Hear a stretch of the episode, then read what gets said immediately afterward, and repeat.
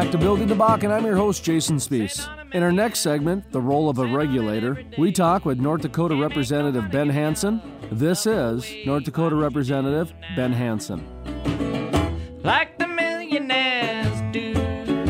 It's well, you know, and I don't think it has to be about being a, a red state or any, any other pol- uh, political state. It's not about when you're looking at, say, rail car uh, uh, safety. It's about that. It's about safety. It's not about oh, we're to go, we're to show BNSF. When you're talking, it's uh, it's not about you know we want to go out and punish these companies. We want to punish BNSF. We want to punish the company with that pipeline up in Tioga. It's it's it's, it's about safety and it's about protecting the people that we as uh, elected officials, no matter what party you're from, are there to serve. And when you look at something like the rail car situation, that that is truly dangerous. And that was two miles away from town. And if by chance that happened in town, you could have seen uh, bodies there, and that would have been in a small state such of our such as ours. You know, one's too many, but that that could have had a true psychological impact. That would have even I, I you could even make the cold economic argument would have hurt the industry, uh, PR wise, terribly. And we, as government officials, we need to dot all of our I's and cross all, all of our T's and make sure we know when it comes to smart pigs on pipelines, when it comes to uh, rail cars and um, safety on uh, on when we're transporting by railway, when it comes to what we're doing when we're, da- we're drilling in the ground, we need to make sure that, uh, and I think for the most part they are, that the companies are paying their fair share out to the landowners, and I don't think that's been as that really hasn't been as much of a problem this this go around. We need to make sure that public safety, that crime and housing and, and, that quality of life is preserved for the kind of people uh, who live in these areas who might not work directly in that industry, who are honest, hardworking, tax-paying citizens in the state. Now, as to the letter uh, that was put out by uh, our uh, leaders on the uh, Democratic side of that you referenced, that is, in, in particular, uh, it is in part a reaction to these uh, spills and some of the things that have been happening, we've seen happen this year that uh, don't really have many preventative measures, or in the case of specifically with the pipeline, had a preventative measure in a bill uh, submitted in session that was killed on party lines, uh, submitted by Representative Onstad to require smart pigs to be put on those pipelines. But uh, we, you know, it's it's in the language. It's not anyone's uh, anyone who's doing the job's fault. It's in the language that our main state regulator for uh, fossil fuels, in addition to other natural resources. But let's, you know, we're talking about fossil fuels here. We're talking about Lynn Helms, and we're talking we're talking about Lynn Helms. Is uh, it's in his job description that he needs to be a promoter of the industry, and I think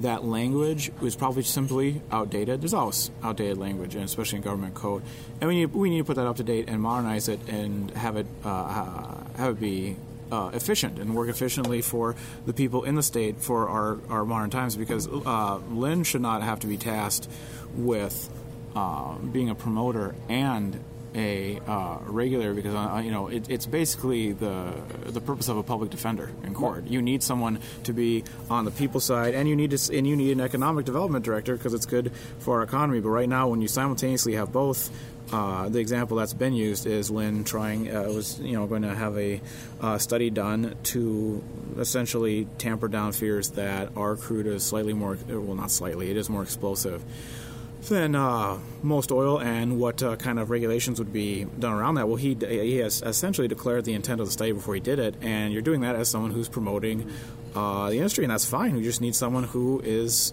asking all of the questions, and you can't have it in the same person. It's not his fault. But that happens every day. It happens every day. People are, are announcing the intent of the study before they even announce it. It just so happens there was a major explosion a week later. Those are, when you say people, though, it tends to be industries that are wanting to support a bill or legislators who are wanting to uh, have a study to get something passed. No, not, I'm not with nefarious intent. ele- elected officials a lot of times. Correct. Will, will, will lead the thought process like Lynn did there, where he Absolutely. said, um, you know, I'm going to prove that it's safe. You, you, but you, uh, when the nuance is, you said elected official. Right. Lynn is an Ah. appointed official, and we should have appointed regulators and appointed promotional or economic development folks, and not ones who are simultaneous. He's not an elected official. So he doesn't do what's in the best interest of the people. No, no, absolutely not. He does his, or excuse me, he does his job. Is, is what we're saying. And we're saying his job needs to be better defined because right now, it's vague, it's fuzzy, and it's not serving the people as well as I it could be. It, it's not. It's not a. It's not a personal thing with Lynn. You could. You could really uh, have anybody who's a director who's doing their job as it's described, and, and we would be saying the same thing. It has Sure. nothing to do with Helms himself. But but I, what I want you and your listeners to know is that the Democratic Party of North Dakota is a party that focuses on North Dakota and not on calls. It's not a call uh, or a fundraising goal or something from. This is something we've been talking about ever since session got done, ever since that spill happened in Tioga, even before that, because a lot of common sense bills were put forward during session that were cut along party lines, and we just think that when you deal with something this specific, this explosive in a metaphorical and literal sense, uh, and when it's directly affecting people's lives, one must really dot their I's and cross all their T's. It's part of the larger narrative in the country that government can't do anything right, so therefore you should get rid of it. We as government officials want to take pride in our work and make sure it does get done right for the people we are to be serving and get paid by as taxpayers uh, to serve. And when you don't do anything or when you say, don't worry, the industry will take care of this, a lot of times what winds up happening is the industry will even come to you and ask you to do that. Uh, Ron Ness, who is not exactly, uh, you know, as far from a socialist as you can get, uh, has called on uh, called uh, has said there is a call for us to have a national uh, regulation on rail cars for transporting oil, and that's coming from Ron Ness. These are not calls from you know. East Coast donors or something. These are calls from within the state with people within the industry, and we are simply trying to be proactive instead of reactive government officials that are serving our people best. Let me ask you a question about uh, the spill in Tioga, because this is where I'm, I, I, I lose understanding. Mm-hmm. When you're talking about rail cars, you're talking about every small town in the United States essentially can be impacted by it. Mm-hmm. There's public safety. There is uh, just honestly Mm-hmm. the sheer thought of a, a, a terroristic act is in people's minds because of the mushroom cloud that gets. I mean that, that's what that's how it was described. The explosion. It was a mu- mushroom cloud-looking explosion from the rail call car. Ask your cousin; he was a first responder. Yeah, but I mean, if you grow up on the country there, you burn most of your trash. Everybody's put a little too much gas and diesel on the fire. That wasn't the problem. The problem was that derailed. So come on, that's just you know. But you understand what I mean? It's, it's, it's the visual. Yes. You know, it's yes. the visual. Uh, yeah, I suppose. because you know one thing people don't talk about a lot of these switching yards where all the problems are Mm-hmm. are outside of town and so when you take the switching yards into Mm-hmm. play it's not as dangerous as it seems anymore Mm-hmm. also when the tioga spill happens at what point does the state step in at what point does the fed step in because this is again a, it's a private business Mm-hmm. transaction between a farmer and an oil company. The spill happened on the farmer's land. Mm-hmm. it didn't impact anybody else. Now there's some aquifer and some water table things. I understand that but do you see what i mean to where Uh, this, this is yeah, I a do.